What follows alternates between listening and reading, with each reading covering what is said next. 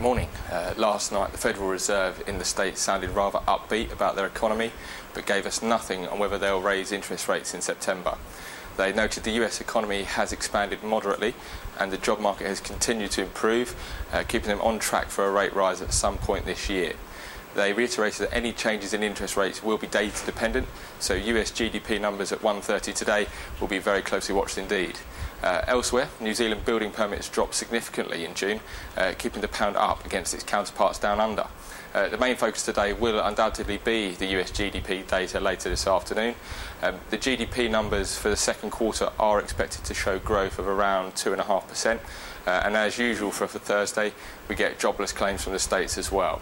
Um, any deviation from what's expected here, and the US dollar could be in for a bumpy ride. So, to see how this could impact you, speak to your Halo financial consultant and visit halofinancial.com. Good morning, Halo Financial.